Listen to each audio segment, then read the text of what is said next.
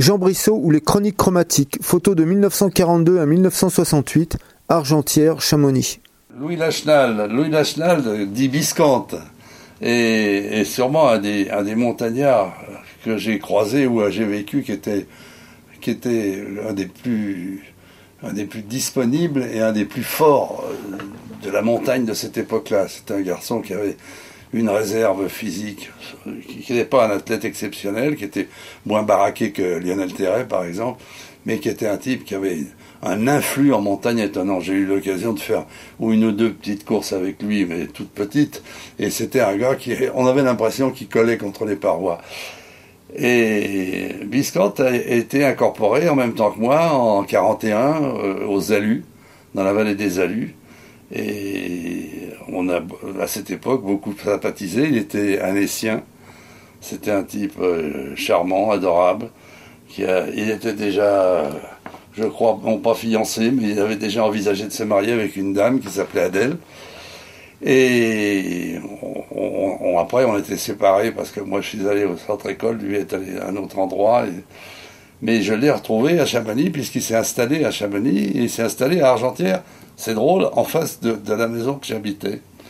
Et il avait deux, deux garçons, deux, deux petits garçons charmants, mais qui avaient une vitalité incroyable. Une telle vitalité que quand il allait faire ses courses à Chamonix, il les accrochait à sa maison avec une corde de rappel pour pouvoir les retrouver. Euh, si, si un jour euh, il me, Jean-Claude entend ça, il, il est sûr de ce que je rappelle. Il venait dans mon magasin, filait, filait la pagaille, et c'était ça. Et puis, euh, donc, nous avons vécu euh, côte à côte longtemps. On, on se voyait dans Chamonix. Il, est, il, est, il était prof, il était toujours grand montagnard, il faisait des grandes courses, enfin les guerres, tout ça. Je ne raconte pas les histoires de montagne nationale. Puis il y a eu la préparation, euh, quand ils ont été euh, choisis pour aller à l'Annapurna. Alors là, on avait, il y a eu une époque de, de, de tension terrible, parce que c'était euh, un extraordinaire euh, rêve, pouvoir partir dans l'Himalaya avec... Euh, Euh, bah les, les, les, les trois ou quatre meilleurs alpinistes du moment, c'est-à-dire Terray, Lachenal et, et, et Rebuffat. Puis après, il y a eu le retour. Lui, euh, le retour, l'hôpital américain où il était soigné, où je l'ai vu. Puis il a rentré à Chamonix avec, euh, avec ses pieds et tout ça, mais toujours une vitalité extraordinaire.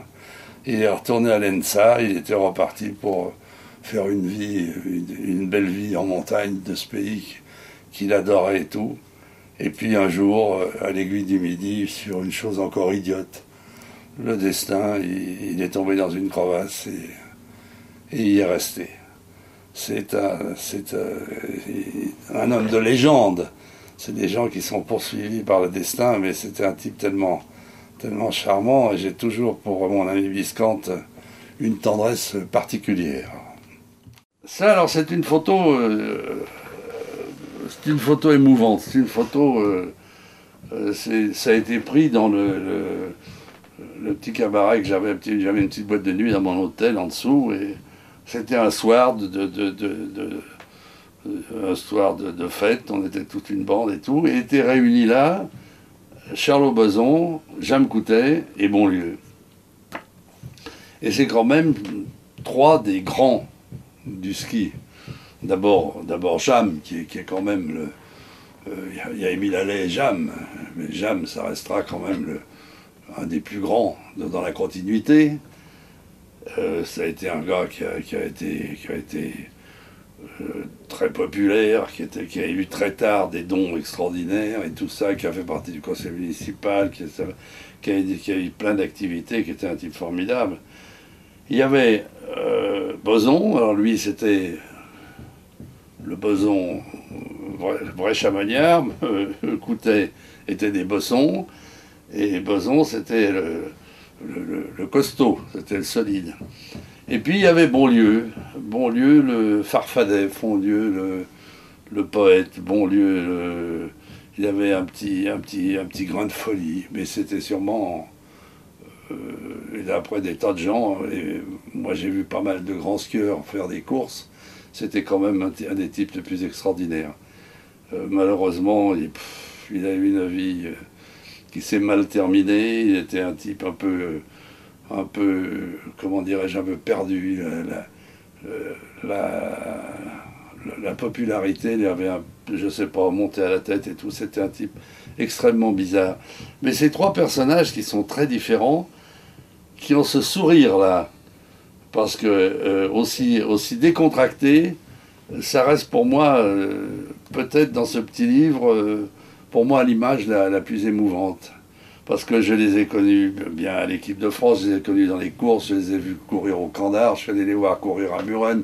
Enfin tout ça, j'ai, comme je faisais de la photo, je, je faisais de la photo à un moment, je faisais de la photo pour l'équipe et je suivais, le, pendant deux ou trois saisons, je suivais avec euh, Gossot. Et Gérard Géry, Gossot était pour le Dauphiné libéré et, et, et euh, Koukoun était à, à Match. Et on, on a suivi cette équipe de France. On les a vus, on a connu surtout la période de l'équipe de France gagnante, donc euh, avec euh, Honoré Bonnet qui était un de mes copains puisque j'étais à Jeunesse et Montagne avec Honoré Bonnet. Et ces, ces trois personnages pour moi représentent euh, vingt ans de ma vie, mais vingt ans de...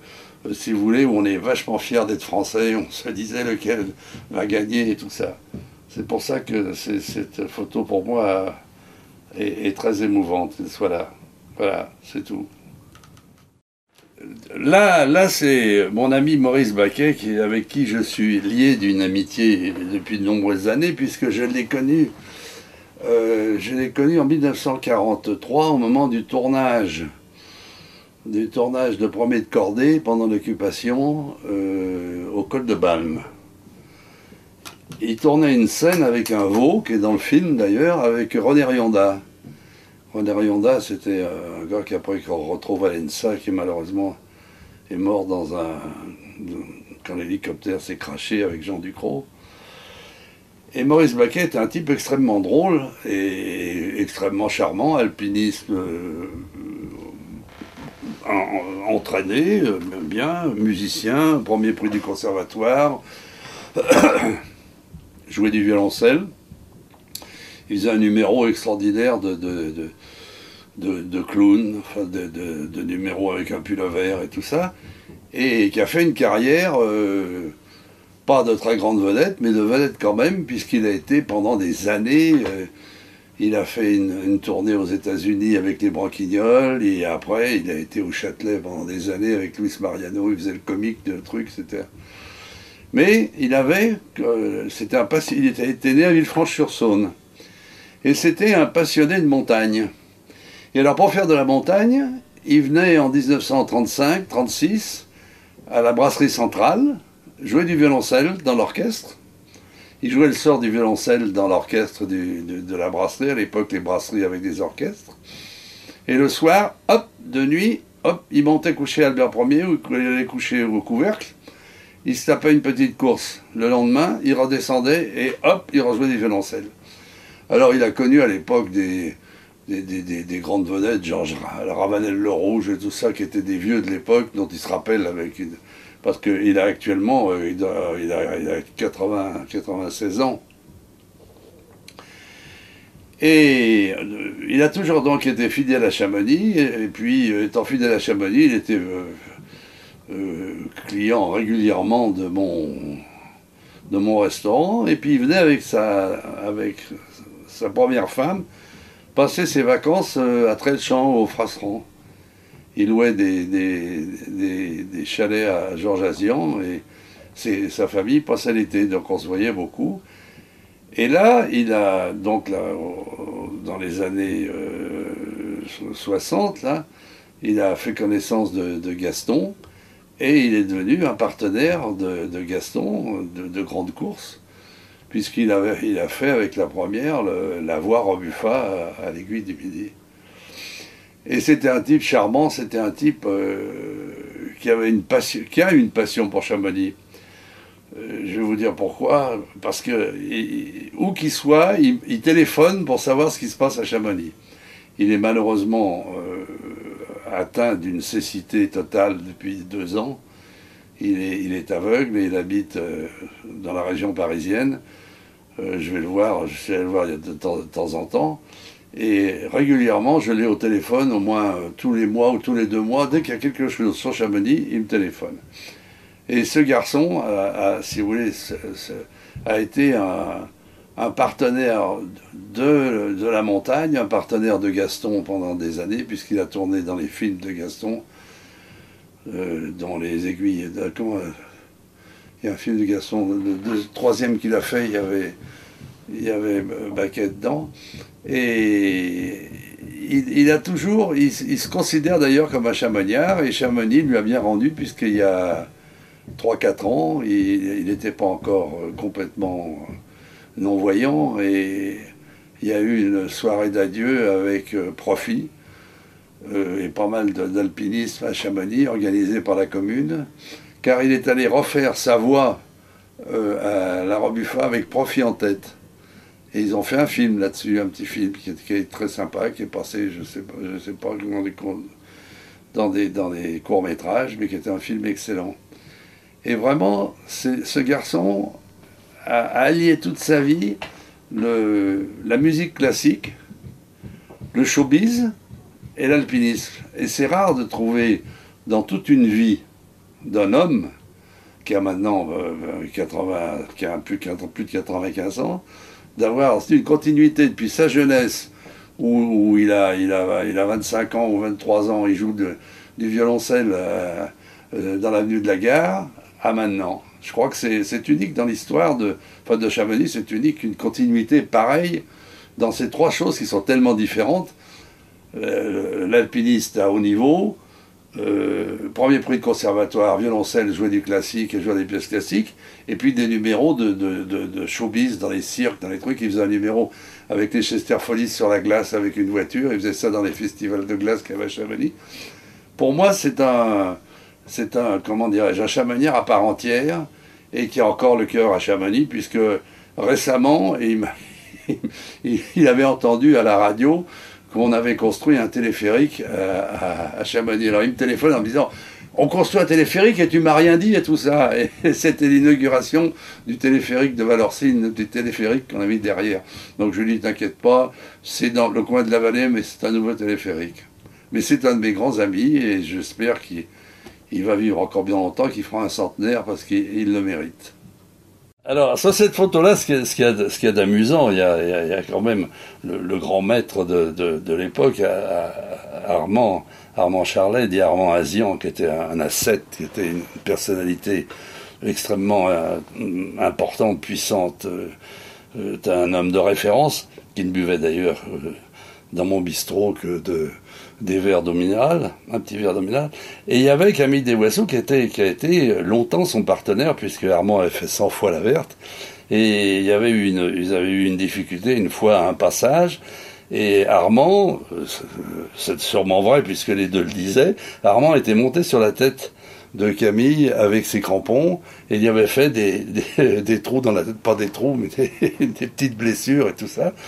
Et Camille Devouassoux, au huitième verre de rouge, racontait inlassablement euh, dans des soirées euh, le drame sous l'œil extrêmement calme d'Armand Azian, qui ne disait pas le nom puisque c'était la vérité.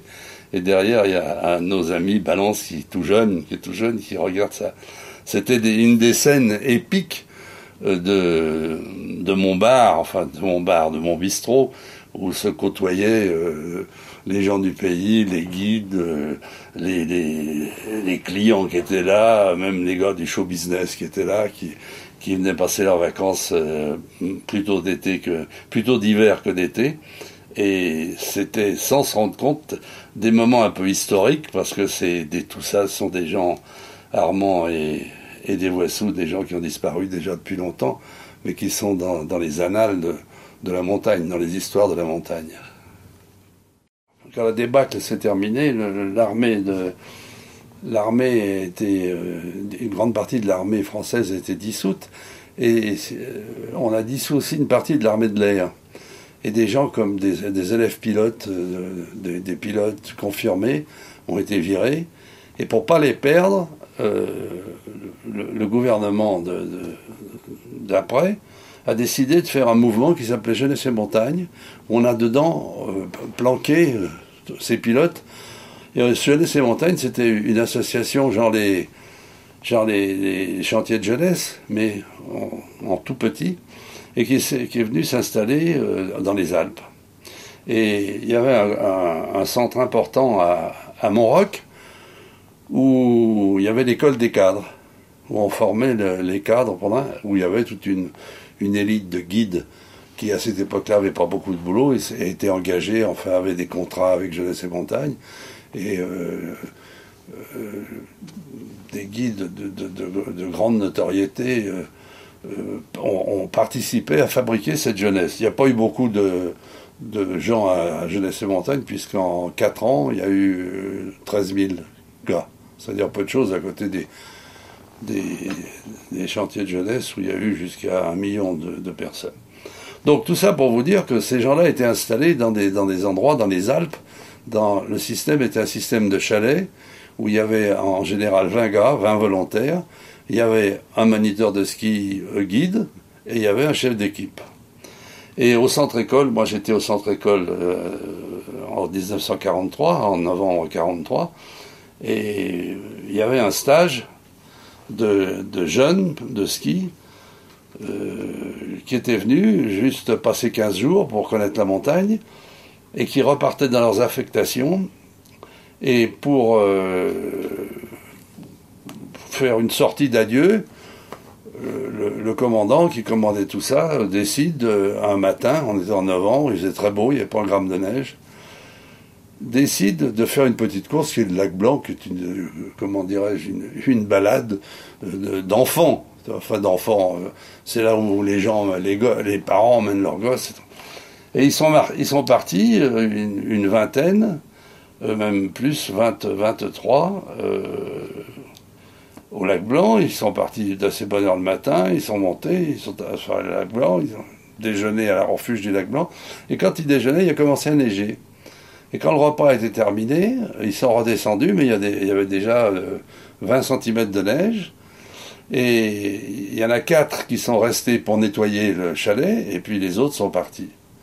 Et malheureusement, le, le, les journées étaient quand même assez courtes, ils n'ont pas pu, ils se sont trompés pour redescendre. C'est-à-dire que ils ont, les sentiers, tout, ils sont revenus sur les, les, les barrières au-dessus des chaiseries, les barrières au-dessus de l'aiguillette, et ils se sont trouvés au, au bord du précipice, et c'était euh, six sept heures du soir.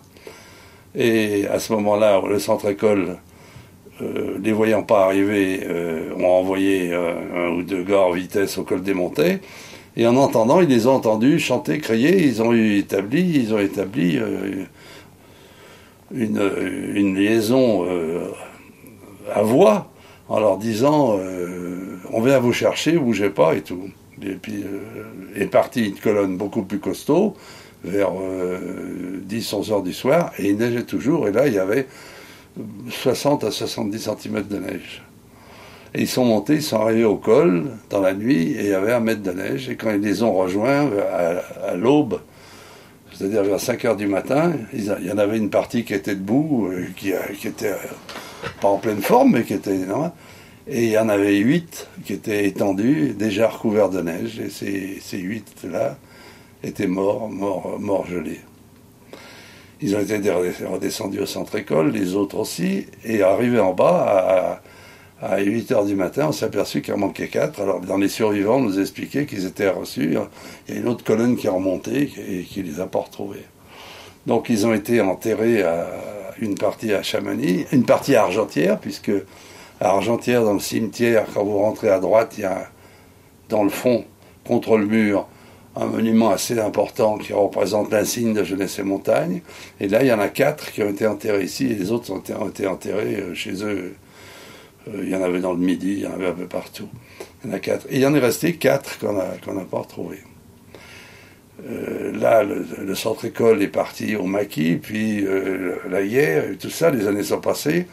Moi, je suis revenu m'installer à, à Argentière en dix-neuf cent quarante-six, où je me suis marié.